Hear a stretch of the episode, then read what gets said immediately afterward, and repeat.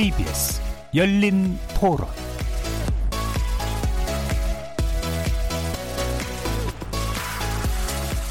안녕하십니까. KBS 열린 토론 정준희입니다. 한 아세아 이런 정상의 동남아 위주로 진행을 하시면 기업들이 해외 진출하는데 좀 기대감이 높아지지 않을까라는 생각이 듭니다. 북한과의 관계가 워낙 경색돼 있다 보니까 장기적으로 봤을 때는 도움이 될 수는 있는데 단기적으로서는 효과가 그렇게 클 거라고 보지는 않습니다. 계속 일본이나 뭐 외교적으로 봤을 때 좀 의지하고 뭐 의존한 게 굉장히 많았잖아요. 근데 이제 좀 더 확대를 하면서 경제 후진국이라고 생각했던 곳들을 좀 더 같이 파트너로서 이제 한 곳에 만 의지하는 게 아니라 좀 넓힐 수 있지 않을까. 경제적으로는 아무래도 뭐 이제 수출 다변화 전략에 필요한 부분이 있을 것 같고 안보는 아무래도 이제 지지 세력이 많, 다 보면 외교적인 부분에서는 좀 유리하겠죠. 북한은 워낙 뭐 주관대로만 사는 사람들이기 때문에 큰 도움은 안 되겠지만 어쨌든 외교적으로는 좀 도움이 된다. 그렇게 봅니다. 북한하고 아시안하고는 아무 관계 없을 것 같은데. 미국, 일본, 러시아, 중국이 좌지우지하죠. 아시안이 발언할 수 있을까 과연? 시장을 확장을 한다든지 어떻게 보면은 우리의 인력들이 진출할 수 있는 방안일 수도 있고 아마 지금 우리나라에서 계속 부가가치 쪽으로 콘텐츠 쪽으로 많이 역량을 집중을 하고 있기 때문에 그쪽 분야에서 좀 시장을 넓힐 수 있는 효과가 있지 않을까라는 걸 먼저 생각하게 됩니다.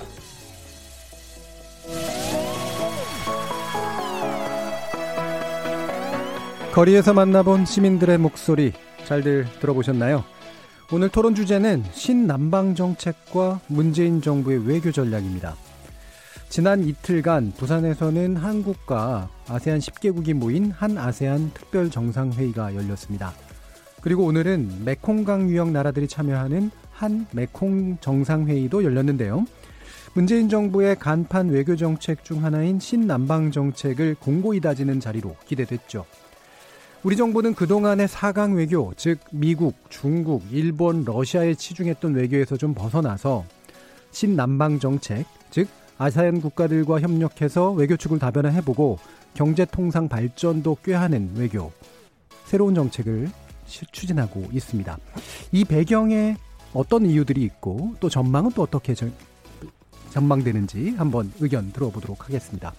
공동번영, 평화, 사람을 앞세운 이 신남방 정책을 통해서 북한의 변화까지도 이끌어낼 수 있을까도 지금 정부의 전략에 대한 궁금증이 나서고 있는데요. 과연 관련 전문가들은 어떻게들 생각하시는지 한번 논의해 보겠습니다. KBS 열린 토론은 여러분들과 함께 만듭니다. 문자로 참여하실 분은 9730으로 의견 남겨주십시오. 단문은 50원, 장문은 100원의 정보 이용료가 붙습니다. KBS 모바일 콩, 트위터 계정 KBS 오픈을 통해서도 무료로 참여하실 수 있습니다. 청취자 여러분이 KBS 열린 토론의 주인공입니다. 날카로운 의견과 뜨거운 참여 부탁드리겠습니다. KBS 열린 토론 지금부터 출발하겠습니다. 살아 있습니다. 토론이 살아 있습니다. 살아있는 토론, KBS 열린 토론. 토론은 라디오가 진짜입니다. 진짜 토론, KBS 열린 토론. 네, 오늘 토론을 위해서 모신 음, 관련 분야의 세 분의 전문가를 이제 소개해 드리겠습니다. 문재인 정부 외교 전략을 주로 분석해 주실 고유한 동국대 교수 나오셨습니다. 네, 안녕하십니까. 자, 그리고 신남방 정책 전문가십니다. 권율 대외경제정책연구원 신남방경제실 선임연구위원 나오셨습니다. 네, 안녕하세요. 자, 그리고 또 아세안 지역 전문가이십니다. 이재현 아산정책연구원 선임연구위원 나오셨습니다. 예, 안녕하십니까. 신남방 정책과 문재인 정부의 외교 전략이라는 주제로 함께하는 KBS 열린 토론. 이 시간 영상으로도 함께 하실 수 있는데요. 유튜브 들어가셔서 KBS 일라디오 또는 KBS 열린 토론 검색하시면 지금 바로 저희들이 토론하는 모습 영상으로도 보실 수 있습니다. 구독 많이 눌러주시고요. 의견도 많이 달아주십시오. 생방송 놓치신 분들을 위해 나중에 팟캐스트 준비되어 있고요. 매일 새벽 1시에 재방송도 됩니다. 자, 이렇게 KBS 열린 토론과 함께할 방법까지 안내해드렸고, 오늘 토론 주제, 신남방 정책과 문재인 정부의 외교 전략, 본격적으로 시작해 보겠습니다. KBS 열린 토론. 자, 신남방 정책 제가 뭐 오프닝 하면서 뭐 간단히 말씀은 드리긴 했습니다만 어, 일단은 이게 왜 새로운 외교 정책이고 어떤 내용으로 만들어져 있는지 한 간단한 설명부터 좀 듣고 가는 게 좋을 것 같아요. 그래서 권율 연구위원께 여쭙겠습니다. 네, 그 신남방 정책이라고 하면 동남아의 이제 아세안, 동남아 국가 연합이 10개국으로 구성이 되어 예. 있고요. 예. 그다음 이제 인도까지 포함해서 이제 새로운 경제 외교 협력 정책이라고 할 수 있겠습니다. 음. 그래서 이제 문재인 정부 출범 이후에 국정 과제로 제시가 됐고요. 이제 번영의 축으로서 아, 이제 신남방 정책, 신북방 정책이 이제 같이 간다고 볼 수 있겠습니다. 근데 이제 문재인 대통령이 실질적으로 이거 대외적으로 공표한 것은 2017년도 10월 11월 달에 한 인도네시아 비즈니스 포럼에서 기조 연설을 예. 통해서 이제 공식 천명했는데요. 이제 3P라고 그래가지고 사람, 평화, 상생 번영 이렇게 이제 영 예. 그 P를 갖다가 예, 가지고 3P 전략을 이제 어, 올렸습니다. 근데 이것의 어떤 그 출범 배경을 간단히 살펴보면 이제 글로벌 보호무역주의 하에서 이제 패권 경쟁이 심화되고 예. 그다음 이제 미국의 자국 어, 우선주의 이런 것을 인해서 상당히 이제 그 국제적으로 이제는 전체적인 어, 정치 경제적인 측면에서의 많은 변화가 초래가 됩니다. 우리나라 같은 경우에는 이제는 차이나 리스크라고 해서 사드 배치와 관련해서 예. 그래서 그다음에 미중 간의 경제 갈등이 이제 G2 리스크로서 보고 최근에까지는 음. 또 일본의 수출 통제로 인해 가지고 어 굉장히 이제 어려운 상황에 직면하고 있습니다. 그런데도 불구하고 어 이 신남방 정책의 기본 축은 어 외교 지평을 확대를 해서 예. 어떻게 이제 수출 시장을 다변화할 것이냐. 그래서 음. 이제 경제 외교 협력 정책이라고 할 수 있겠고요.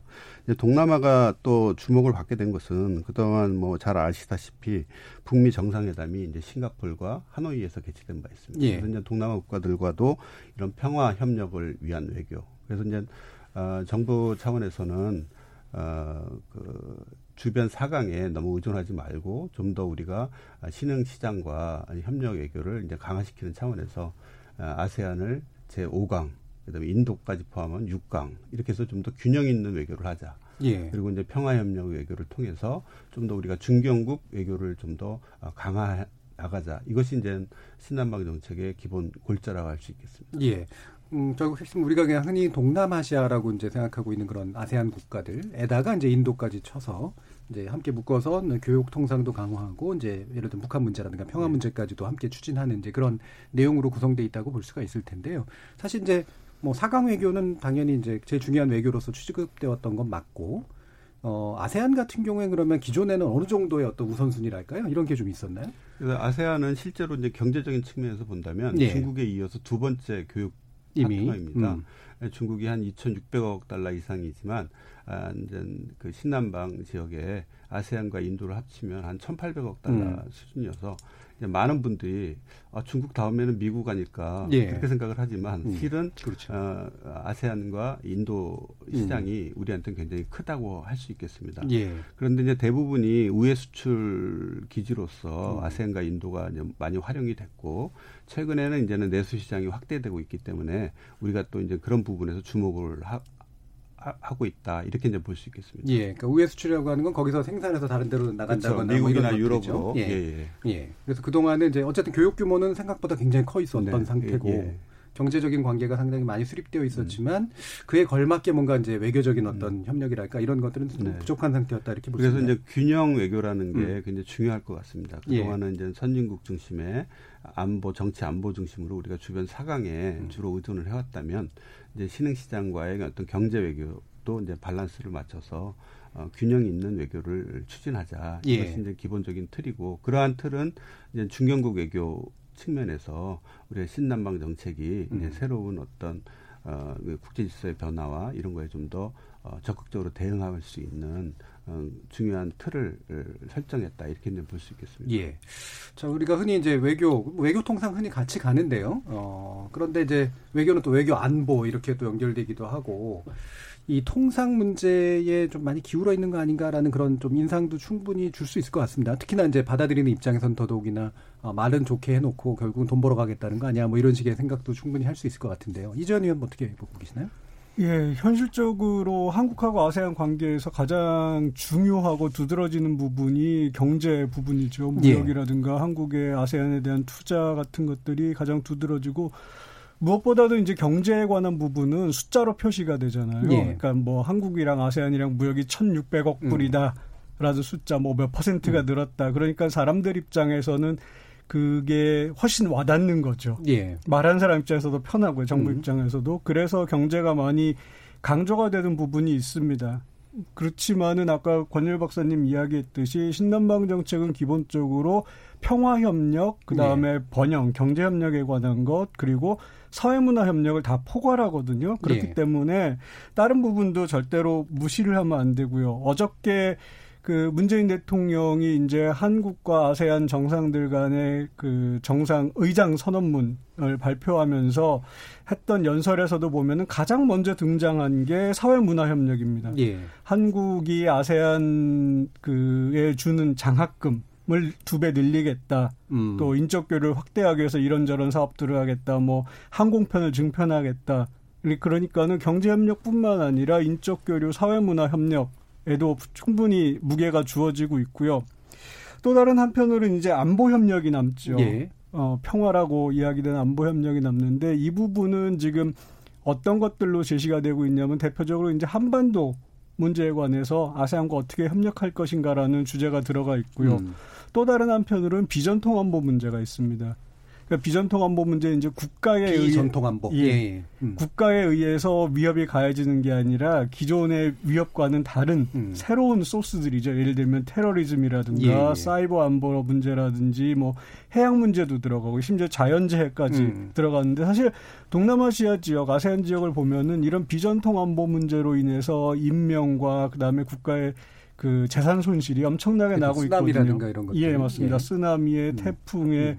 온갖 종류의 이제 자연재해들이 있는데 이런 부분에서 뭐 조기 경보 시스템을 만든다든가 예. 이런 부분에서 한국이랑 동남아시아랑 협력할 게 많고요. 근데 그런 부분에 관한 강조도 신남방 정책 안에 충분히 들어가 있습니다. 그래서 음. 이걸 단순히 이제 어, 받아들이는 사람들 입장에서는 쉽게 다가오는 숫자로만 파악해서 경제로 보기 쉬운데 예. 사실은 대단히 종합적인 외교 음. 정책이다. 라고 설명하는 게 맞습니다. 음. 이를테면 이제 그 뉴스 보도 중에 보니까 한국의 행정 수도로 옮긴 노하우를 예. 어, 좀 이렇게 참고하고 싶다 뭐 이런 식의 이제 예, 인도네시아가 지금 음. 행정 수도를 옮기려고 하고 있거든요. 음. 자카르타가 음. 워낙 이제 포화돼 있고 그다음에 사회 기반 시설이 부족하고 그다음에 또 지방 그 균형 발전이라는 측면에서 예.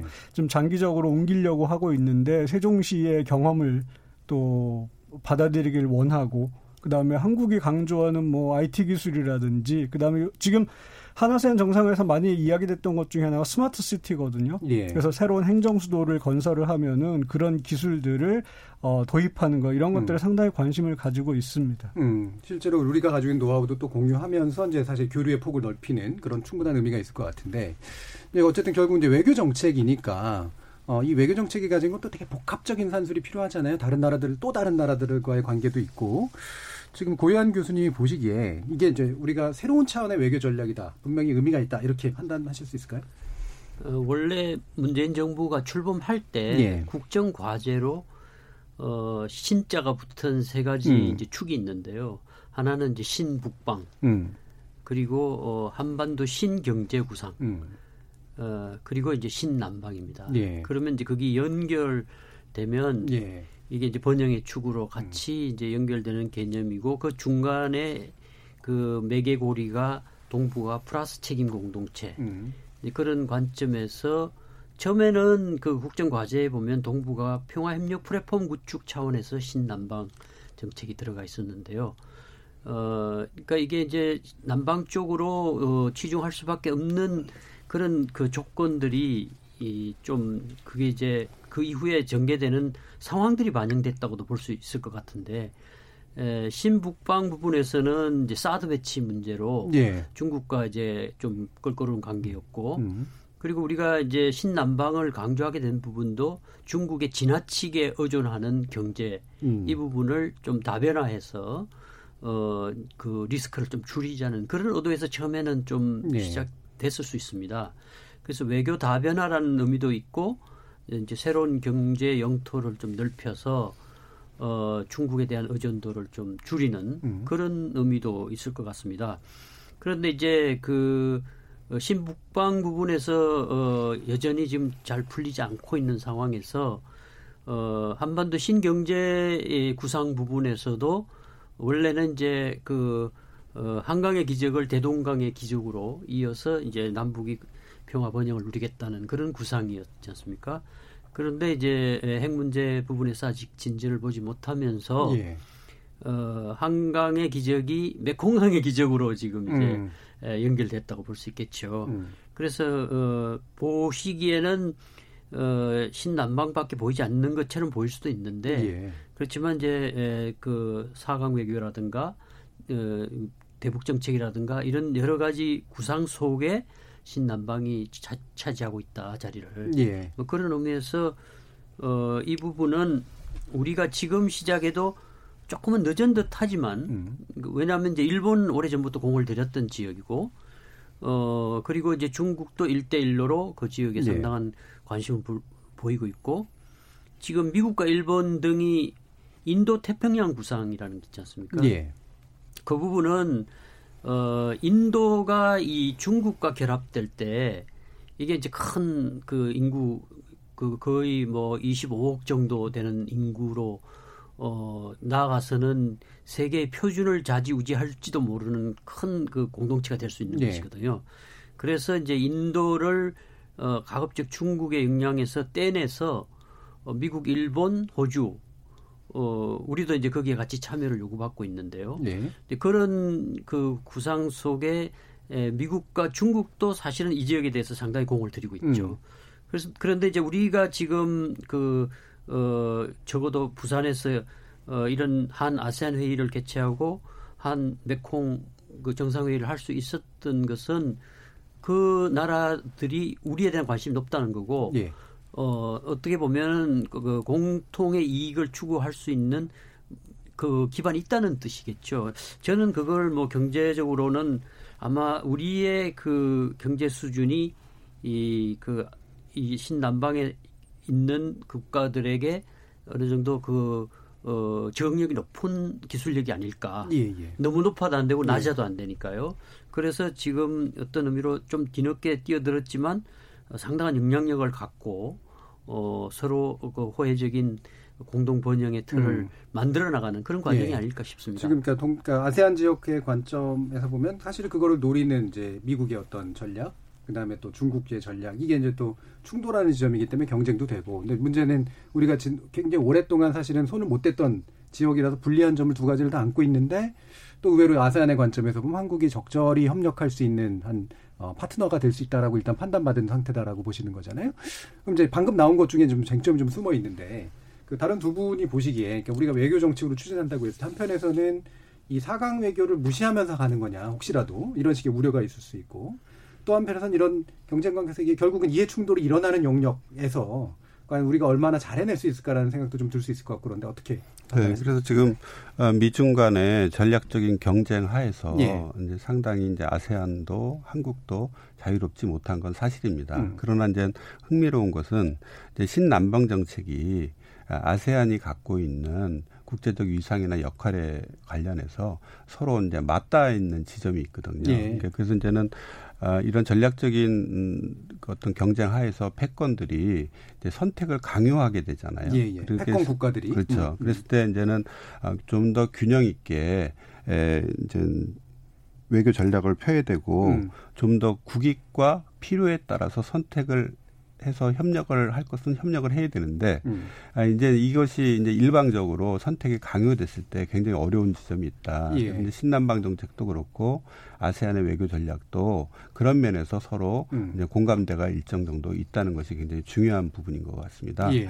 그래서 이제 아세안의 이제 이번 아세안 특별 정상회에서 이제 그 중요하게 이제 확인된 사항들은 이제 아세안과 한국이 같이 협력을 해서 어, 글로벌 보호무역주의 하에서 다자주의를 회복을 하자. 이것을 가장 크게 내세웠다는 음. 것이 굉장히 주목만 하고요.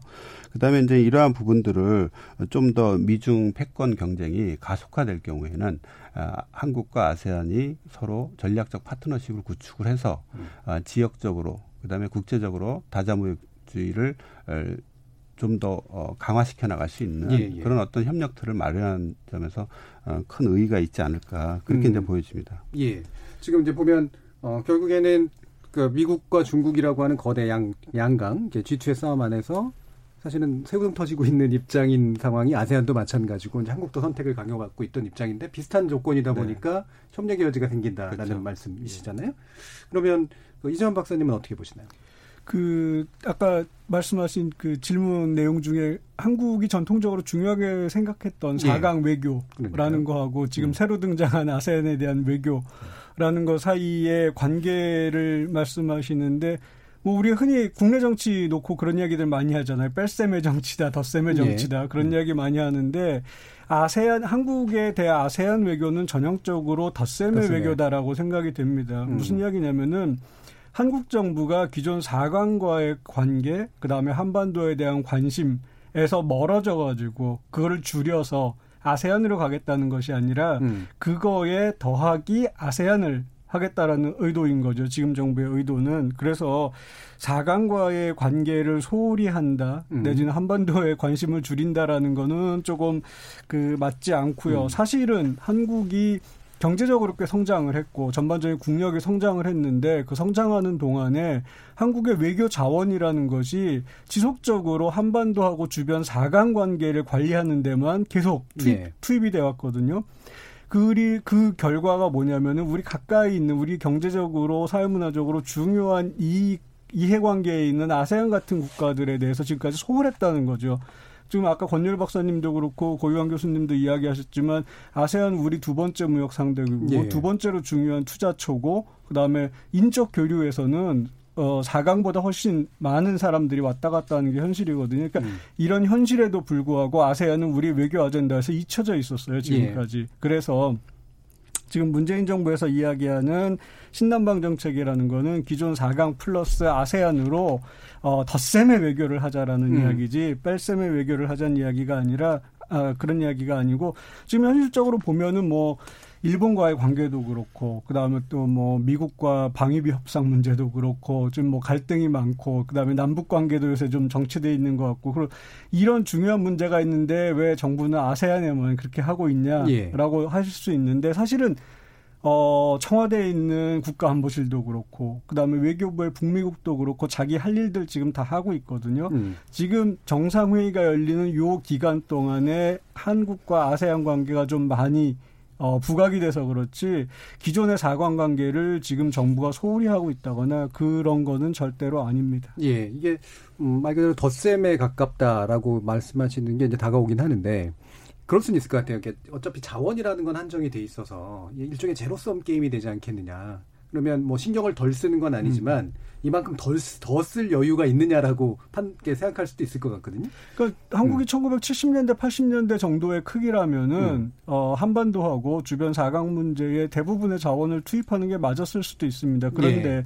그 이후로 국력이 커지고 새로운 자원이 늘어났는데 이제 그게 똑같은데 계속 투입이 된다는 거죠. 어떻게 음. 보면은 한반도하고 주변 사강에 관련해서는 우리 경제학에서 이야기하는 한계 효용 체감의 예, 예, 예. 상황이 나타나고 있는 음. 거거든요. 더 쓴다고 더 많이 하나지는 게 아니다. 그렇죠. 예. 그리고 어, 아세안은 어떻게 보면은 좀 저는 개인적으로 그런 표현 쓰거든요. 지연된 미래다. 음. 우리 미래 이익에 대단히 중요한데 지금까지 관심을 가지지 못했고 아세안과의 관, 관계 강화가 되게 지연돼 왔다. 그런 의미에서 이제는 조금 아세안 쪽에 더 많은 자원을 투입을 해도 되는 때 아닌가. 예. 한국의 역량은 그 정도 된다라고 음. 어, 저는 판단합니다. 예. 그럼 고현 교수님 어떻게 평가하시나요? 사실은 제가 알기로는 기존에 이제 그 외교, 우리나라 외교부 안에 인력들이 이른바 이제 급수두로 좀 나눠서, 그러니까 만 그래도 전략 지역엔 되게 가고 싶어 하고, 실제로 이제 아세안처럼 약간 비전략 지역 같은 경우에는 사실은 이제 원하는 사람들이 적고, 그러니까 상대적으로 뭐랄까 이렇게 수준이 그렇게까지 높지 않다 그럴까요? 외교 역량이라든가 관심이라든가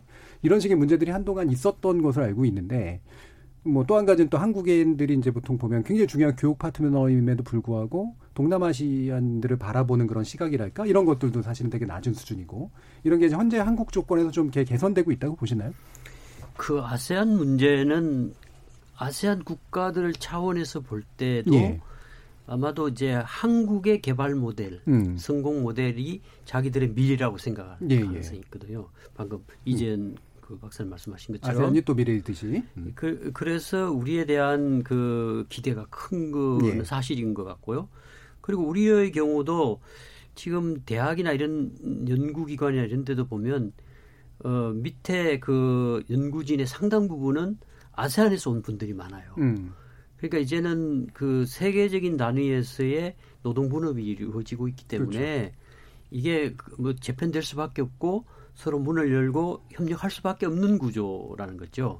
그런데 이제 사강 쪽은 어느 정도 그동안 우리가 주력을 해서 어 사실상 더 이상 그 성장하기 어려울 정도의 한계점에 도달했을 음. 수도 있고 또이 사강 해당되는 나라 중에 이제 일본이나 한국 같, 저 미국 같은 나라의 경우는 과거에는 우리를 개발도상국 대우를 했다가 음. 이제는 우리가 이제 선진국 대열에 들어섰기 때문에 관계 조정을 요구하고 있는 상황이죠. 예, 예.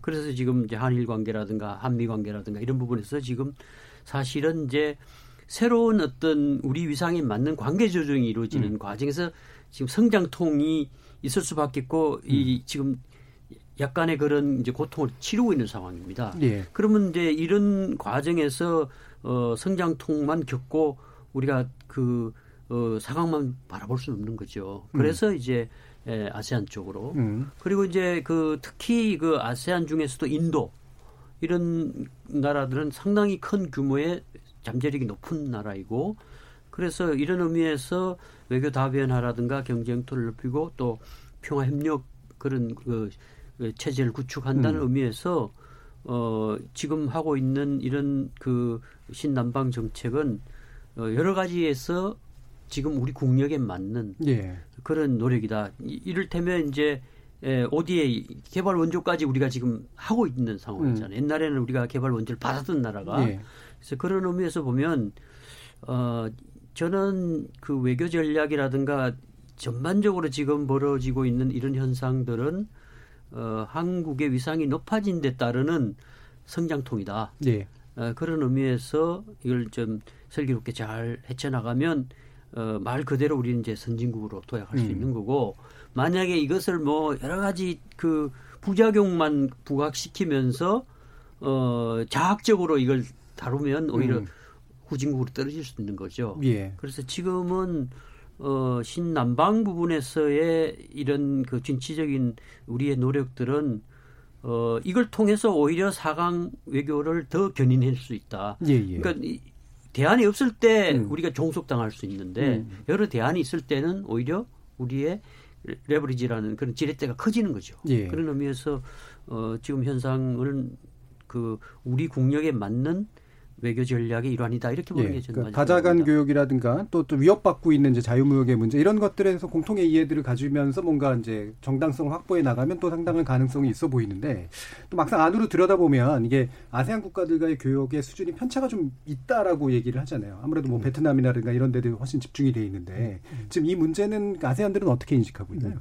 그래서 지금 그 뭐 저는 그 이코노미스트이지만 음. 아, 지금 말씀한 내용을 잠깐 정리하면서 예. 그 말을 어, 좀더 자세히 말씀을 드리면 아, 지금 현재 그 국제 정세나 우리 지역적인 차원에서 어, 안보 갈등이나 이런 것들이 지정학적 요인이 음. 계속 강화되는 추세라고 보여집니다. 예. 그런데 이제 우리나라는 뭐 북중로나 한미일 이렇게 삼각동맹에서 편승되는 게 아니라 좀 더 이걸 지경학적 접근으로서 지경학 네 예. 그래서 이제 서로 경제적 실리를 음. 보장을 하면서 안보와 경제 문제를 최대한 분리시키는 것이 예. 우리 외교 전략에서 가장 중요하다 이렇게 음. 보여집니다. 음. 이걸 같이 놓고 보면 패권의 선택에 강요를 받는 음. 지나치게 이제 구속되는 효과가 그렇죠. 나타난다는 그래서 거죠. 우리는 예. 최대한 이걸 갖다가 음. 물론 우리가 중견 국가로서 이걸 결정할 수는 없겠지만 우리는 모든 많은 정책 속에서 음. 어, 안보 문제와 경제 문제를 최대한 분리시켜서 음. 경제적 실리의 공통 분모를 갖는 나라들과 같이 협력을 하는 예. 이런 틀을 만들어내는 것이 굉장히 중요한데 음. 이것이 바로 신남방 정책의 가장 핵심적인 예. 어, 외교 전략이라고 볼 수 있겠습니다. 그래서 음. 이제 아세안 측면에서도 음. 아세안도 지난 6월 달에 인도 태평양 구상과 그다음에 일대일로 전략 속에 음. 선택을 강요하지 마라.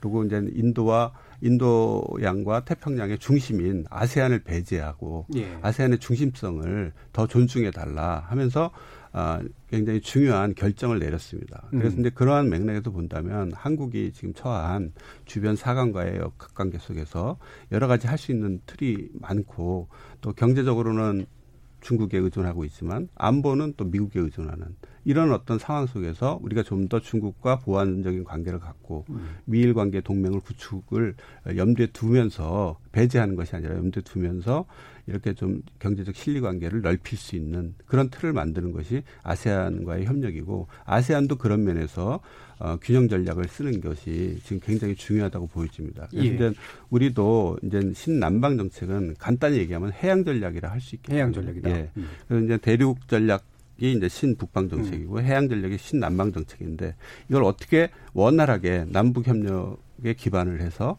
서로 대륙과 해양을 잇는 그런 어떤 어, 틀을 만들어내는 것이 굉장히 중요한 과제이고요. 예. 이것을 위해서 좀더 어, 경제적인 측면에서 어, 실리 관계를 도모할 수 있는 신흥 국가들과의 협력 기반을 구축하는 것이 지금에 있어서 가장 중요한 어, 전략이 아닌가 보여집니다. 그래서 예. 이제 신남방 정책을 너무 어, 경제 중심이다 이렇게 음. 얘기하는 것은 음. 아, 일면만 본 것이지 전체 외교 전략 차원에서 본다면 우리는 안보와 경제를 최대한 아, 그 간격을 넓혀서 예. 어, 거기서 실리 공간을 많이 에, 찾아야지만 우리 국익에 도움이 되지 않을까 그런 맥락에서 어, 신남방 정책은 굉장히 중요한 음, 방향이다 이렇게 이제 볼 수 있겠습니다. 그럼 이제 살짝 오해는 될 수 있을 것 같아요. 예를 들면 그러니까 지경학적이다라고 하는 건 이제 안보의 문제에게 지나치게 종속되지 않고 경제 문제를 네. 독자화시키는 네. 것이긴 한데 네.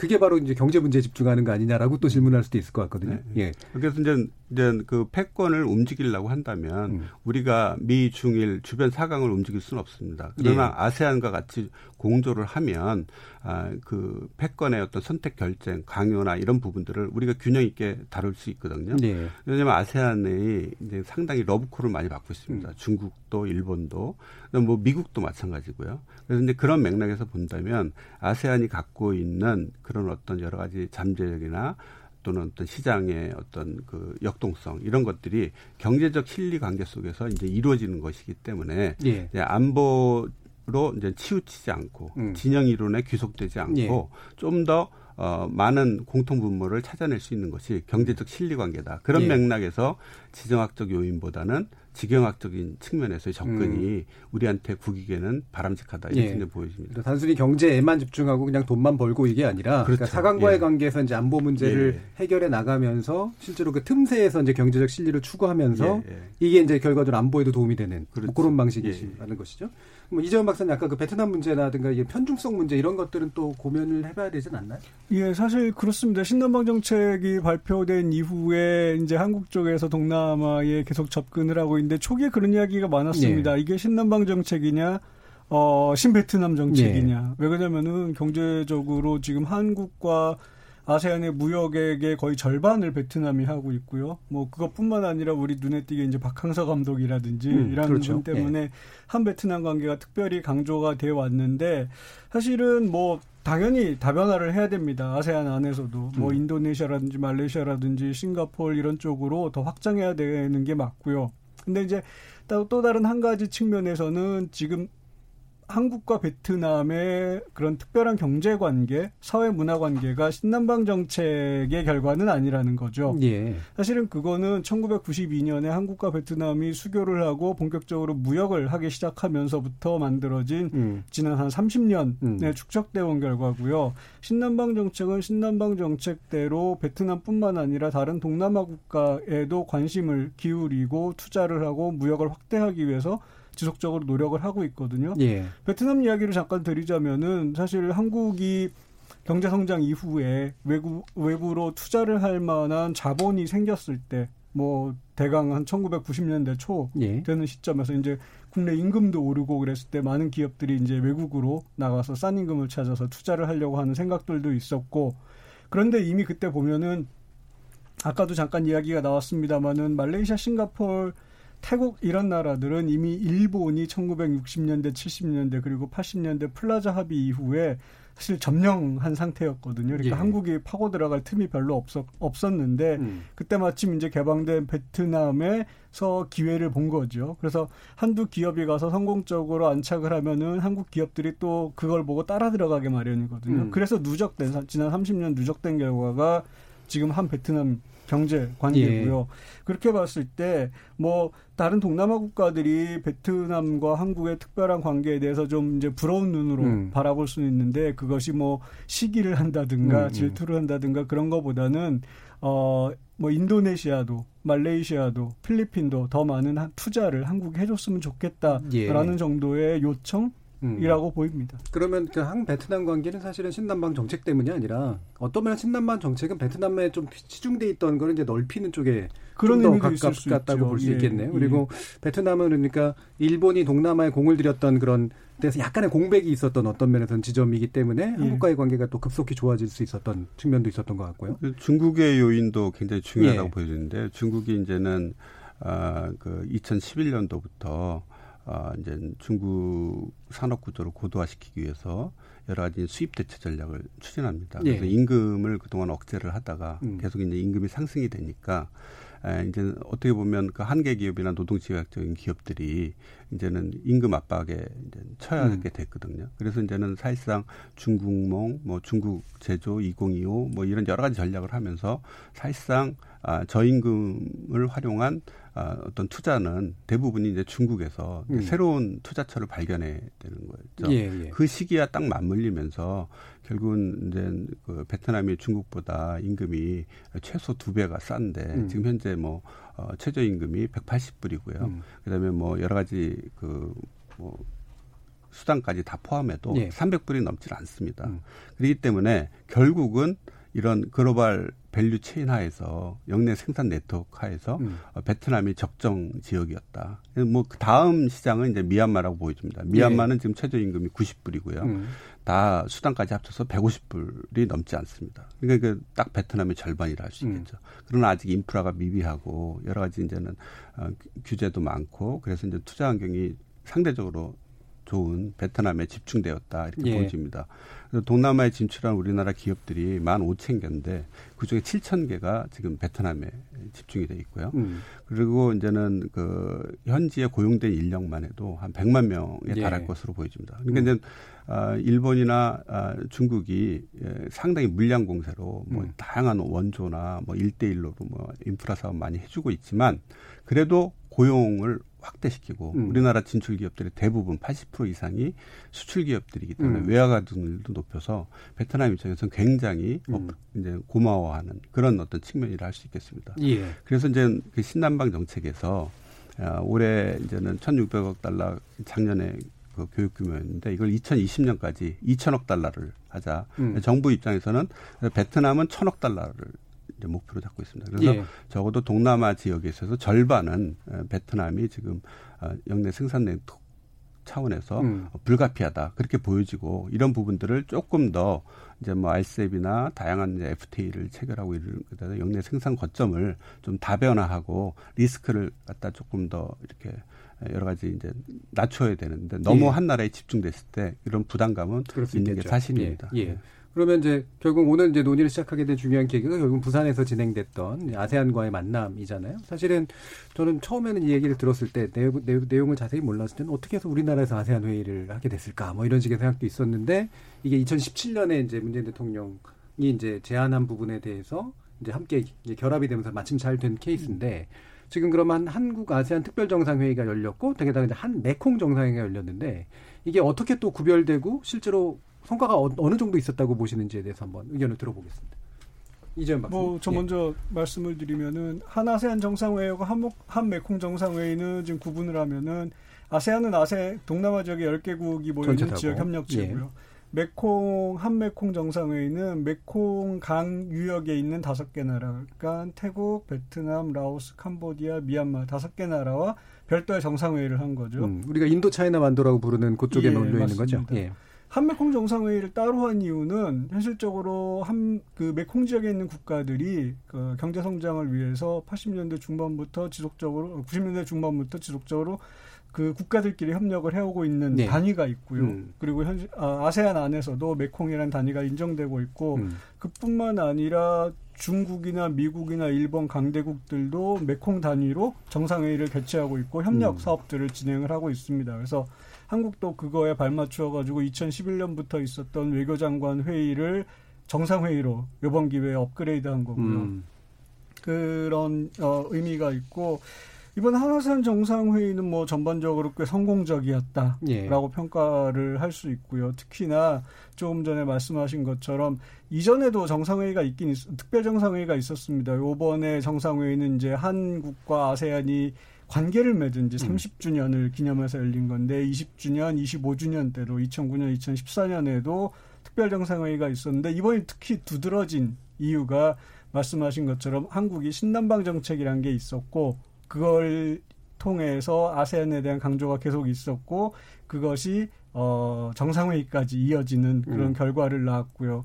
뭐 정상회의 통해서 수많은 MOU 그다음에 합의들이 나왔고 뭐 전문가들도 따라가기가 힘들 정도로 음. 엄청난 숫자의 각 부처마다 이제 예. 합의 사항들이 쏟아졌거든요. 그래서 상당히 성공적이었다. 음. 이번 정상회의는 예, 음. 그렇게 평가할 수 있습니다. 그 MOU라든가 이런 것들 이제 또 실제로 실무를 해 보면 제일 맺기 쉬운 게 MOU잖아요, 사실은. 네. 예, 그래서 막 되게 화려하게 성과를 자랑하기엔 좋은데 정말 눈에 띄는 게 있을까 뭐 이런 식의 궁금증도 좀 들 것 같아요. 네. 어떻습니까? 그래서 예. 지금 어, 한아세안 특별 정상회의를 계기로 한 40여 개 이제 행사가 진행이 됐습니다. 예. 그래서 이제 굉장히 전 부처 그다음에 뭐 전국적인 차원의 행사가 이제 진행이 되었는데 아, 이렇게 이제 아세안 그 정상이 한 자리에 모이는 게 굉장히 어렵습니다. 음. 그래서 이제 매년에 매년 11월 달에 아세안 정상회의를 개최하는 계기에 음. 이제는 백투백으로 예. 아세안 플러스 3, 아세안 플러스 6가 음. 오전 오후로 해서 연달아 이렇게 열립니다. 예, 예. 그래서 이제 그것이 이제 아세안이 주도를 하는 음. 경제협력의 일반 형태인데 음. 여기에 한 아세안 특별 정상회의라고 들어간 게 예. 이게 5년 만에 열리는 거거든요. 음. 근데 이제 특별하게 열리는 거지 다음 5년은 또 보장을 보장 안 하는. 예, 음. 그래서 이제 대화관계 30주년이라는 맥락을 음. 통해 가지고 음. 신남방 정책과 연계를 해서 이번에 개최가 된 건데 아, 이제 아세안의 고민은 뭐냐면 아세안이 뭐 유럽 연합처럼 이렇게 경제적 편차가 별로 크지 않 격차가 크지 않으면 별 문제가 없는데 이제 뭐 그리스하고 뭐 독일하고도 한 세 배 차이가 나는데도 예. 그뭐 파업하고 난리가 음. 나잖아요. 지원하냐 마냐. 뭐. 음. 근데 이제 여기는 거의 미얀마가 1200불 수준이고 음. 싱가폴이 한 5만 7천 불이니까 그렇죠. 한 50배 차이가 나는데 자기네들이 영내 국가들 지원할 여력이 없는 거죠. 음. 각 나라가 아, 자, 자국 그 하기에도 힘든데 내부 편차도 심하고. 네. 음. 네. 그래서 이들 나라 지역을 별도로 음. 이렇게 어, 별도로 이제 메콩강 특별 정상회라고 해서 예, 예. 우대를 해주는 것이 아니라 음. 이제 아세안이 못하는 일을 음. 주변 한중일이 음. 그다음에 인도, 호주, 뉴질랜드가 음. 이렇게 해주는 협력 스킴이거든요. 음. 그렇기 때문에 아세안 기존 국가들도 한국의 한 요번 한 메콩 정상회의에 굉장히 음. 환영 의사를 표명하고 있고 결국은 자신들이 지원해 줘야 될 지역을 이제는 한국이 나서서 예. 해주는 여러 가지 협력 프로그램을 만든다는 측면에서 굉장히 음. 의의가 있다고 보여집니다. 그래서 지금 현재로서는 그 한 메콩 어, 정상회의가 아, 사실상으로는 우리나라가 경제개발 초기 단계에 있는 어, 이제 태국을 이제과 같이 공동으로 이 CLMV 국가 4개국을 집중적으로 지원을 해주면 예. 결국은 아세안 통합도 진전이 되는 음. 그래서 이렇게 선순환이 되는 구조이거든요. 예. 그렇기 때문에 한 메콩 정상회의가 굉장히 시기적했고 이것을 이렇게 하게 음. 된 음. 이유는 우리가 사실은 2011년도에 한 메콩 외교 장관회담을 이미 했습니다. 음. 한강 선언도 발표를 했고 음. 그런데 이제는 중국이 랑창 메콩강 정상회의를 벌써 두 차례 했고요. 예. 일본도 마찬가지입니다. 음. 그래서 이제는 아, 중국과 일본은 이미 정상급으로 격상했는데 우리가 예. 지금 다소 늦은 감은 있지만 아, 좀 더 우리가 아, 요번 그 회담을 이제 중국 같은 경우에 2년마다 한 번씩 정상회의를 하기로 했는데 저희는 이제는 아세안 정상회의 계기에 매년 한 메콩 정상회의를 개최하자. 음. 그래서 이제 좀 더 실효성 있는 지금 음. 말로만 음. 그냥 메모랜덤 교환하는 수준이 아니라 아, 매년 그런 구체적인 프로그램들을 추진해 나간다면 아, 생각보다 훨씬 더 어, 효과적인 사업들이 음. 발굴해낼 수 있고 우리가 좀 더 실질적으로 어, 진출할 수 있는 또는 상호 협력할 수 있는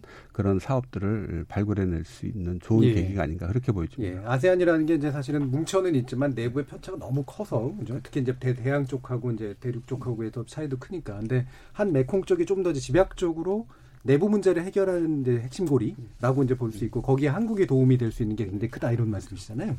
자 그러면 이제 고영 교수님이 보시기에도 사실 뭐 이제 김정은 위원장 초청한다 만다 이런 얘기까지도 있었는데 이 정상회의 현재까지 진행상 어떻게 평가하시나요? 네, 그 문재인 대통령은 김정은 위원장을 초청해서 아세안 국가들과 북한 사이에 다리를 좀 놔주고 네. 싶은 그런 그 어, 생각이 많으셨던 것 같아요. 음. 그래서 음. 어, 여러 경로로 이제 초청을 했는데 북측이 이, 뭐 거기에 대해서 상당히 이제 좀 불만을 표시한 적은 있죠. 그러니까 음. 아마 수령 체제라는 북한 체제 속성상 여러 다자 회의에 n분의 1로 참여하는 데 대해서는 좀 부담이 있는 아, 것 같고 네. 또 이제 남북 관계라든가 지금 음. 북미 관계 이런 부분에서도 좀 지금은 때가 아닌 걸로 음. 그래서 좀 비율을 솥불 위에 달알을 계란을 놓는 것과 같다 예. 이런 식으로 뭐 표현하면서 그 초청 자체는 좀 지금은 시기가 아니다. 음. 그렇지만 이제 에, 여러 경로에서 어, 아세안 관련 국가들이 한반도의 평화 또 나아가서 이제 북한과의 협력 이런 부분에서는 대체로 동의하고 있는 부분이라 이번에는 그 실현이 안 됐다 하더라도 향후에는 음. 어 이제 실현될 수밖에 없는데요. 그 예로서 우리가 한번 관심 있게 봐야 할 부분이 에, 1, 2차 북미 정상회담이 이 아시안 지 아세안 그렇죠. 지역이라는 싱가포르하고 거죠. 베트남. 싱가포르하고 네. 베트남인데 네. 이게 이제 트럼프 대통령 머릿속에 북한의 미래의 밝은 미래. 음. 그러니까 그 어, 너희들이 비핵화하면 싱가포르처럼 잘 살 수 있고 사회주의인 베트남이 오늘날 번영을 누리는 네. 것처럼 같은 경험을 할 수 있다. 음. 그런 의미에서 그 두 장소를 정상회담 장소로 선택한 것이거든요. 네. 어, 그런 의미에서 보면 그 아세안이 사실은 아세안이 이 유, EU보다도 유럽 연합보다도 먼저 시작했다고 볼 수 있잖아요. 그래서 상당히 그, 어, 그 지역의 협력 모델이 이 이념도 다르고 뭐 이 소득 격차도 큼에도 불구하고 어, 영내 국가들 사이에 안보 협력체 ARF라고 하는 음. 아시안 지역 안보 포럼이 있고 미국이라든가 우리도 거기 참여하지 않습니까? 네. 북한도 거기 오고 네. 있고요. 그래서 그, 그 아시아 지역 범뭐 태평양 아시아 지역에 있는 나라들 사이에 에, 그 안보 협력을 하는 그런 하나의 그 중심체가 되기도 하고 때로는 또 비동맹 운동의 중심체가 인도네시아였었어요. 그렇죠. 예.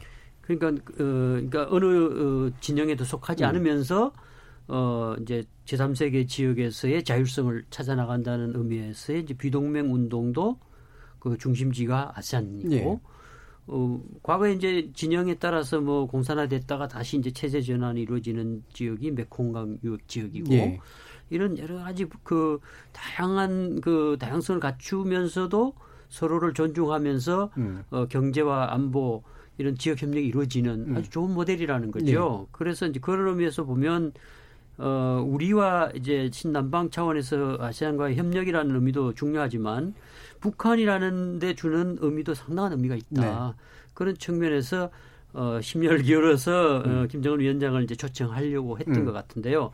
그러니까 아마 이 구상이 이 그 비핵 평화 프로세스가 잘 진행이 되고 올 2월에 하노이 2차 정상회담에서 뭔가 좀 타협이 이루어지고 어, 급진전할 때 이 그림이 참 연결됐으면 좋았을 거라는 그런 예. 그 생각이 드는데요.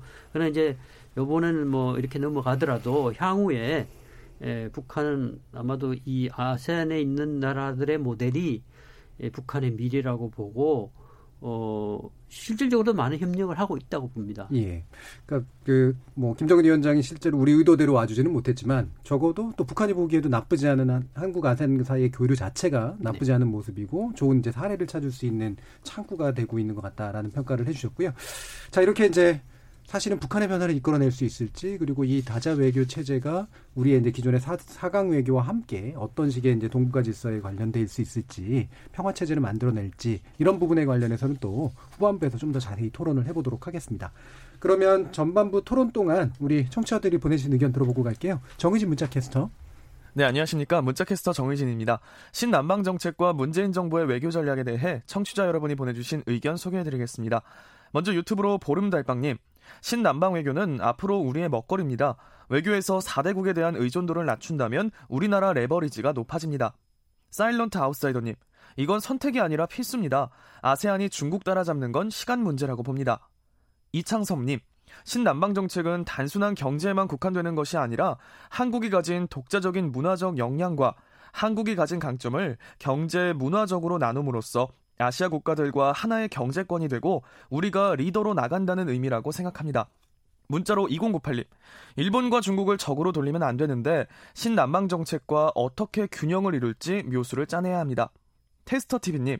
친미 친중 둘 중 하나만 택하려고 하지 말고 둘 다 택하면 안 되나요? 장성백님.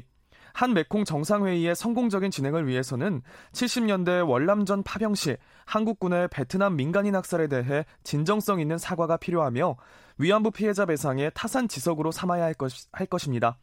세상 만지고님, 동남아 가보면 도요타가 1위, 일본이 차지한 자리를 우리나라도 비집고 일단 더 들어가야 합니다. 라고 보내주셨네요. 네, KBS 열린 토론. 지금 방송을 듣고 계신 청취자 모두가 시민 농객입니다. 계속해서 청취자 여러분들의 날카로운 시선과 의견 보내주세요. 지금까지 문자캐스터 정희진이었습니다.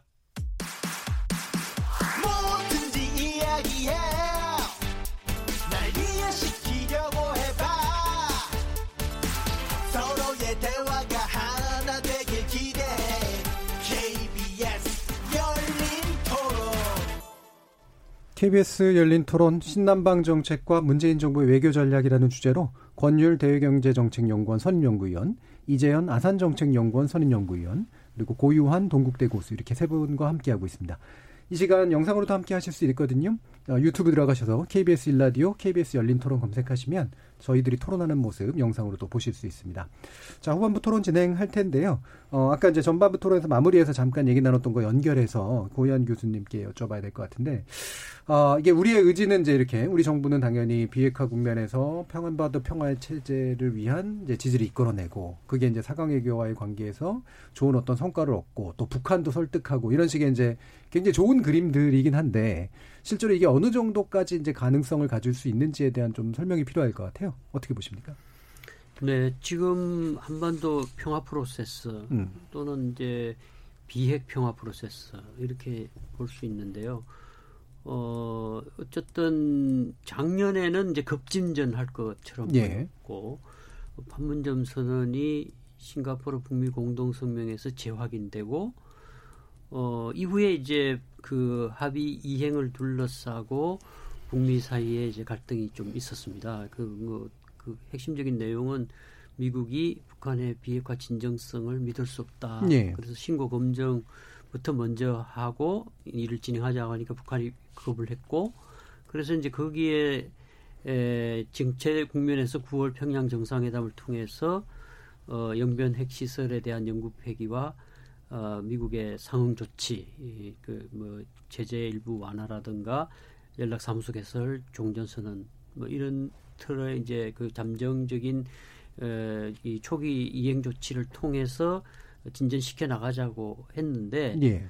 에, 그 미국의 11월 중간 선거가 있어서 뭐 크게 진전을 못 받고 어 2월에 그 어, 2차 하노이 정상회담이 있었지만 미국이 이제 빅딜한 이른바 이제 그 최종 상태에 대한 그림을 포함해서 포괄적 합의, 포괄적 이행 이런 빅딜안을 내고 북한은 앞서 말씀드린 그런 이제 초기 이행 조치를 통해서 신뢰를 쌓고 나가자 예. 그렇게 했던 부분이었었는데 예, 결국은 이제 당시 트럼프 대통령도 국내 정치적으로 뭐 청문회라든가 어, 특검이라든가 이런 문제로 좀 몰리는 상황에서 어 그 나쁜 딜보다는 어, 딜 안 하는 게 노딜이 낫다 해서 그냥 네. 안 해서 지금까지 온 거 아니겠습니까? 그래서 그 후에 이제 에, 630 판문점 그 어, 남북미 정상 상봉을 통해서 어, 실무회담을 하기로 했고 네.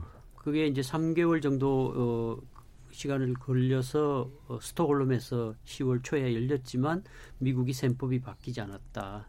그러니까 결국에는 이제 미북 관계가 핵심인 거는 사실은 사실이잖아요. 네. 그러니까 아세안이 어떤 역할을 할수 그, 있을까요? 그래서 이제 네. 그런 공간에서 네. 지금은 양자 구도라고 네. 해야 됩니다. 그러니까 이제 그 얘기가 좀 길어졌지만 네. 이게 이제 문재인 이니시아티브라 우리의 평화 프로세스에서 어, 일단 남북 정상회담이 이루어지고 북미 정상회담이 이루어지고 어, 이제 그 다음부터는 북미 간에 이제는 통로가 만들어져서 음. 어, 한국이나 다른 나라가 개입할 요소가 거의 없습니다. 예. 왜냐하면 미국이 이제 북한에 대한 적대시 정책의 전환이라고 하는 부분에서 어, 불가역적인 어떤 미국의 조치가 있어야 음. 움직이겠다고 예. 했고 어, 그 이제 내용은 미국이 잘 알고 있을 것이다. 그 얘기는 이제 새로운 북미 관계 에, 그러니까 지금 미국이 밝은 미래로 어, 동남아 여러 나라들을 얘기했지만 그들은 미국과 적대 관계가 아니라는 거죠. 그렇죠. 예. 베트남도 적대 관계를 풀고 음. 도이모이해서 오늘날 온 거거든요. 중국도 음. 70년대 초에 미중 간의 대탕트가 있었기 때문에 78년에 등소평 개혁 지도부가 예. 계획을 본격화할 수 있었던 것이거든요. 그러니까 북한도 일단 그 어, 한국 전쟁 이후에 형성된 북미 간 적대 관계를 풀어야 이제 그 사상적으로 조정하고 어, 본격적인 경제 발전을 위해서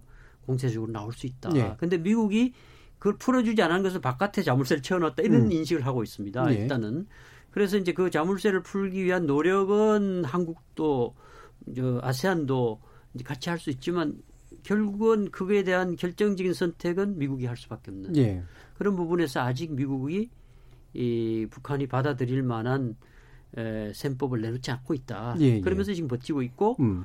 어 그것이 이제 에, 북한이 정한 그 시한이 음. 올 연말입니다. 음. 그래서 이번 아세안 그 회의에서도 한 아세안 회의에서도 어 이제 한반도의 그 평화 번영을 위한 남북의 노력을 지지하고 어 DMZ의 국제 평화 네. 지대화라든가 뭐 이런 부분에서 지지를 끌어내고 그런 부분이 있었는데 에, 이제 예를 들면 이제 인도네시아라든가 이런 나라들은 북한과 상당히 그 과거부터 음. 오랜 유대를 갖고 있습니다. 비동맹 예. 운동 때부터 그랬고 65년도에 김일성 수상이 그 인도네시아를 방문해서 그 당시 스카르노 대통령하고 어 그 정상회담 하면서 이제 그 유명한 뭐 이 주체 사상 관련 연설도 예. 하고 그런 전례가 있고 그 뒤에 이제 그 어, 김정일 국방위원장하고 그 수카르노 딸인 메가와티 사이에도 정상회담이 있고 네. 그래서 인도가 인도네시아가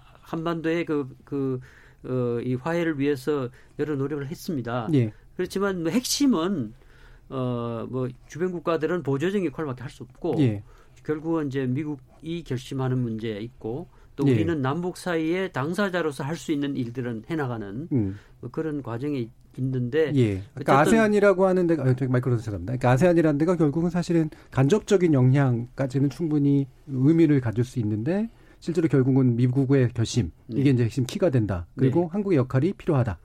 이제 거기다가 뭐 조금 더 추가한다면 이제 그 어, 아시안 국가들이 대북 지원 부분. 예. 그러니까 예를 들면 이제 베트남 같은 나라들의 음. 경우는 식량 지원이라든가 이런 부분에서 과거에도 예. 어, 일부 그 음. 지원한 바가 있습니다. 그런 측면에서는 또 충분히 네, 그런 예, 긍정적 효과를 가질 수 있다. 있다. 어, 예. 이재원 박사님 은 어떻게 보시나요? 그좀 여러 가지 이야기가 있는데 음. 간단간단하게 좀 예. 말씀을 드리겠습니다. 제가 뭐 고유한 교수님 앞에서 북한 이야기하는 거는 좀, 어, 좀 말이 안 되지만은 예. 북한의 입장에서 동남아를 바라보면 어떻게 음. 보일까? 음. 북한 주변을 둘러싸고 있는 뭐 강대국들이 있고 한국이 있고 그다음에 동남아 국가가 있고 유럽 대표적으로 그런 세력들이 이제 북한 문제에 관심을 가지고 있는데 그 중에서 가장 북한에 덜 적대적인 세력이 동남아 국가들이다라는 네. 거죠. 북한 음. 입장에서 볼 때 그 중립적인 음. 지대로 보이고요. 그러면은 어떤 누가 이야기하는 것보다 동남아 국가들이 북한에게 이야기하는 메시지가 훨씬 더 잘 들어갈 음. 수 있다라는 거죠. 북한 네. 그런 점이 한 가지 있고 그다음에 아까 고유한 교수님 모델 이야기를 많이 해주셨는데 또 다른 한편으로는 어 북미 정상회담 두 번 열렸고 분명히 관심을 관심을 가지고 있고 그런 차원에서 동남아 국가들이 나서준 국제적인 여론을 조성할 수 있지 않을까. 음. 북미 사이의 대화를 계속해라. 남북 사이의 대화를 계속해라. 일정 부분 압력도 행사할 수 있고요. 그런 측면이 있고 또 동남아 국가들은 자기네 자체적으로 비핵지대 조약을 가지고 있습니다. 예. 그 비핵지대 조약 만들 때 동남아 국가들 사이에 이견을 어떻게 해소했는지에 음, 음. 관해서 좀 참고를 할 필요도 음. 있을 것 같고요. 이런 점에서 이제 아까 고의원 교수님 이야기하신 것처럼 좀 간접적으로 영향을 미칠 수 있는 게 있고 저는 좀 장기적으로 만약 북한이 진짜로 비핵화를 한다면 예. 그다음에 무슨 일이 벌어질까 그때는 동남아시아 역할이 되게 커질 겁니다. 음. 북한이 대외적으로 개방을 하고 투자를 받아들이고 싶고 무역을 하고 싶으면 그 첫 번째 대상은 사실 미국에 있는 첨단 회사들이 음. 아니라 예. 동남아시아에 있는 노동 집약적인 기업들이 투자하기 훨씬 바람직하다라는 거죠. 음.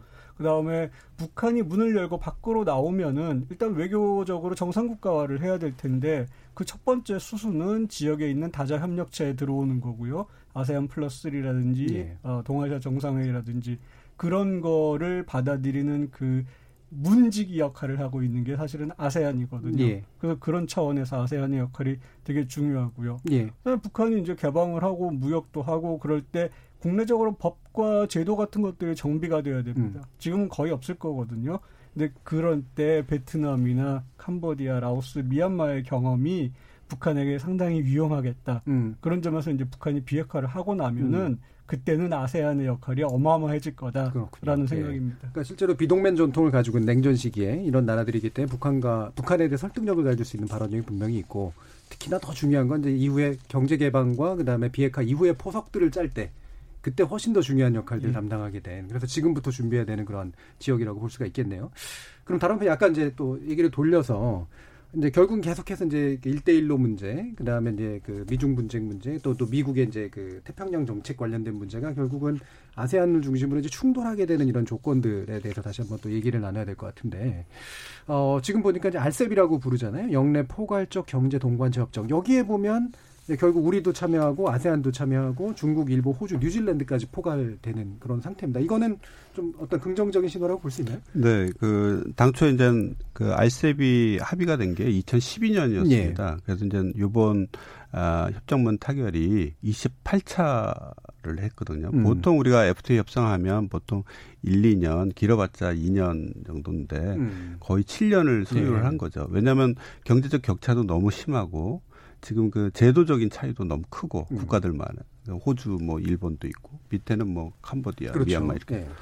그래서 이제 이러한 그 이해관계가 이제 상충이 되면서 협상이 굉장히 지지부진했습니다. 음. 근데 이제 역설적으로 아, 트럼프 대통령 이후에 지금 이제 뭐 관세 폭탄이 떨어지고 무역 전쟁이 격화가 되니까 아시아 국가들이 어느 나라도 자유롭지가 못하거든요. 그래서 오히려 이것이 아, 전화위복이 돼서 이제 타결을 하게 됐다. 이렇게 이제 보여집니다. 근데 이제 아세안이 예, 기본적으로 주도를 해가지고 알셉을 이제 실질적으로 이제 타결을 보게 된 것인데요. 저도 한 22차까지 협상에 참여를 아, 한바 예. 있습니다. 예. 저가 제가 그 당시만 하더라도 아 이거는 굉장히 어렵겠다. 음. 이건 완전히 말잔치다. 네, 그림이 잘 안 보인다. 네, 그런데 예, 그 사이에 이렇게 급 반전이 돼서 음. 아, 알셉이 이제 타결이 됐는데 예, 아세안 국가를 중심으로 해서 아, 이제는 아, 아세안 플러스 한중일, 음. 아세안 플러스 호주, 뉴질랜드, 인도까지 이렇게 해서 예. 16개국이 이제 참여를 하는데 이 16개국은 아, 인구 면에 있어서는 거의 뭐 전 세계 인구의 절반이고요. 그다음에 이제 GDP 네. 면에서는 30%입니다. 그러니까 전 세계 GDP에. 그래서 이제 메가 FTA라고 할수 음. 있는 거죠. 그래서 이제는 어 중국 우리가 기존에 중국과 일본의 뭐 대립이랄지 뭐 중국과 일, 어, 인도의 어떤 갈등이랄지 뭐 음. 이런 거에 주목을 하면서 이건 안 될 거다 음. 이렇게 판단을 했었지만 실질적으로 그 고비를 넘겨서 음. 어, 사실상 아, 국가 간에 아, 이런 아까 제가 모두에 말씀드렸지만 어떤 이런 지정학적인 어떤 이런 어, 그 요인보다는 음. 결국 아시아에 있어서의 지경학적인 측면이 예. 크게 작용을 했다. 그래서 이러한 아, 그 알셉의 어떤 타결을 기반으로 해서 이번 한 아세안 특별 정상회의도 굉장히 큰 의미를 가졌다고 보여집니다. 음. 실질적으로 어, 여러 가지 이제는 전략적인 경쟁 하에서 패권들 간의 어떤 다툼이 있고 음. 이런 것들이 굉장히 어려운 상황 속에서도 음. 어, 이러한 어, 지역주의를 통해서 어, 결국은 글로벌 보호무역주의에 대응을 하고 예. 좀더 다자주의에 입각한 이런 어떤 여러 가지 협상 틀을 만들었다는 것이 굉장히 우리 그 지역 내에서는 큰 음. 걸 했고 아세안이 그걸 주도를 했기 때문에 우리 한국도 거기에 적극 지지를 하고 앞으로 어, 한국은 여기 알셉에 머물지 않고 지금 인도네시아와도 어 이제 그, 그 경제 동반자 협정을 예. 이제 실질적으로 타결을 했고요. 음. 그다음에 지금 말레이시아, 필리핀 하고 이제는 뭐 내년 내로 이제 타결이 될 것 같습니다. 그리고 예. 한 캄보디아 FTA도 지금 이제 공동 연구에 들어가게 음. 돼서 이런 다자적인 어떤 어 지역 내 어, 통상 인프라가 이제 구축이 되면 많은 인력이 더 교류가 되고 상품, 자본, 서비스, 음. 다양한 어떤 협력 기반이 구축이 돼서 결국은 어떤 우리의 경제적 실리에 기반한 어떤 여러 가지 협력 틀이 아세안과 예. 좀더 더 중요해질 수 있다. 음. 그렇게 이제 보여집니다. 알겠습니다. 이 알셉이라고 하는 게 생각보다 굉장히 복잡한 문제였는데 메가 FTA라고 부를 정도로 사실 네. 태평양 중간에 서쪽까지 거의 네. 포괄하는 네. 네. 그런 경제 공동체가 되기 때문에 어, 상당히 의미가 있는 그런 진전인 것 같습니다. 자, 그러면 이제 뭐 정리할 시간이 다 됐는데요. 뭐 이 한미동맹 우선주의라고 하는 관점에서 사실 새로운 시각을 제공해주고 있는 게 바로 이제 이런 한 아세안 관계일 테고 신남방 정책일 텐데 이런 다자 정책 그 사강 외교와의 차별성 어떻게 마련해 가는 게 좋을지 한 1분 정도씩 의견 여쭙겠습니다. 고희영 교수님. 네, 뭐 이번 계기로 아마 10개 나라 정상들 한 분은 오시지 못했지만 네. 그런 정상 회의를 우리 주도로 하면서 어, 신남방 정책이라는 그런 정책을 구체화하고 실천하고 있다는 정도로 우리 국력이 커졌다. 음. 어, 그래서 이제는 뭐 사강을 두고 어느 나라의 선택적 그런 네. 요구보다는 이제는 이제 상호전성도 감안해야 되고 아까 지경아 많이 말씀하셨는데 이제는 다변화해서 음. 우리 국력을 스스로 찾아 나가는 어, 우리 평화 번영을 위해서 스스로 움직이는 그런 그 어떤 주체적인 노력이 필요하다는 생각이 들었습니다. 알겠습니다. 네. 권율 박사님. 네. 어, 저는 그 신남방 정책이 음. 이 대륙과 해양을 잇는 교량 국가로서의 한국의 앞으로 향, 향후 외교 전략에 어, 굉장히 중요한 디딤돌이 될 것이다 이렇게 이제 보여집니다. 그래서 어, 이 linker state 즉 대륙과 해양을 연결하는 데 있어서 남북 협력이 기반이 되겠지만 이게 비핵화 조치나 이런 것들을 통해서 좀더 어, 관계가 이제 북한과 개선이 된다면 어, 이 신남방 정책을 통해서 우리 경제를 좀 더 플랫폼 그래서 이제 단순하게 상품 거래가 아니라 예. 우리가 이제 그 4차 산업혁명 시대 또는 뭐 5G 뭐 여러 가지 우리 그 사물 인터넷 우리가 강점이 갖고 있는 걸 가지고 플랫폼을 만들어서 어 이제 지역적인 차원에서의 어떤 협력 기반을 좀 더더 더 고도화시키고 음. 그다음에 이제 네트워크도 굉장히 중요하다고 보입니다. 그래서 알셉을 통해서 음. 이제 영내 생산 네트워크가 더 효율화될 것이기 때문에 예. 우리가 좀더 어, 단순한 뭐 그 임금 절약형 음. 어, 원가를 절약하는 그런 투자가 아니라 좀 더 서비스 시장이나 뭐 자본 시장, 금융 시장 이런 것까지 확대를 한다면 어, 네트워크를 확대를 시키고 플랫폼으로서 예. 우리가 교량 국가의 역할을 한다면 음. 어, 좀 이렇게 주변 사강에 굉장히 전략적인 경쟁 하에서 어려움이 있겠지만 알겠습니다. 조금 더 많은 여지를 만들어낼 수 있는 음. 그런 전기를 만들지 예. 않을까. 교량 교과 플랫폼 경제. 예. 예. 이재현 박사님. 저는 두 가지 제로섬을 음. 경계하자라는 음. 이야기를 좀 하고 싶은데 국내적으로 아세안 외교가 어, 사강 외교와 제로섬 관계가 아니다. 그 음. 인식을 좀 바꿀 필요가 있다라는 음. 이야기 한 가지 드리고요. 그 다음에 두 번째 제로섬은 이미 미중 일 이런 강대국들이 아세안에 집중하고 있는데 한국이 뒤늦게 뛰어들어서 뭐 할 거냐. 예. 여기에서도 미중일이 아세안에 관계를 맺고 있는 거하고 한국이 아세안과 협력하는 거를 제로섬으로 보지 음, 말자. 음, 한국은 히든 아젠다가 숨은 의도가 없는 국가고 예. 동남아에서 우리가 할 수 있는 바를 해서 그들과 친구가 되는 게 목적이다. 라는 예, 생각을 가지고 접근해야 됩니다. 예, 이두 가지 제로섬을 극복해야 된다. 굉장히 중요한 새로운 시각에 관련된 이야기를 해주신 것 같습니다. 오늘 신남방 정책과 문재인 정부 외교 전략이라는 주제로 고유한 동국대 교수님, 권율 대외경제정책연구원 선임연구원님 그리고 이재현 아산정책연구원 선임연구위원님 이렇게 세 분과 함께했습니다. 오늘 말씀 감사합니다. 네, 네 감사합니다. 저는 내일 저녁 7시 20분에 다시 찾아뵙겠습니다. 지금까지 KBS 열린 토론 정준이었습니다.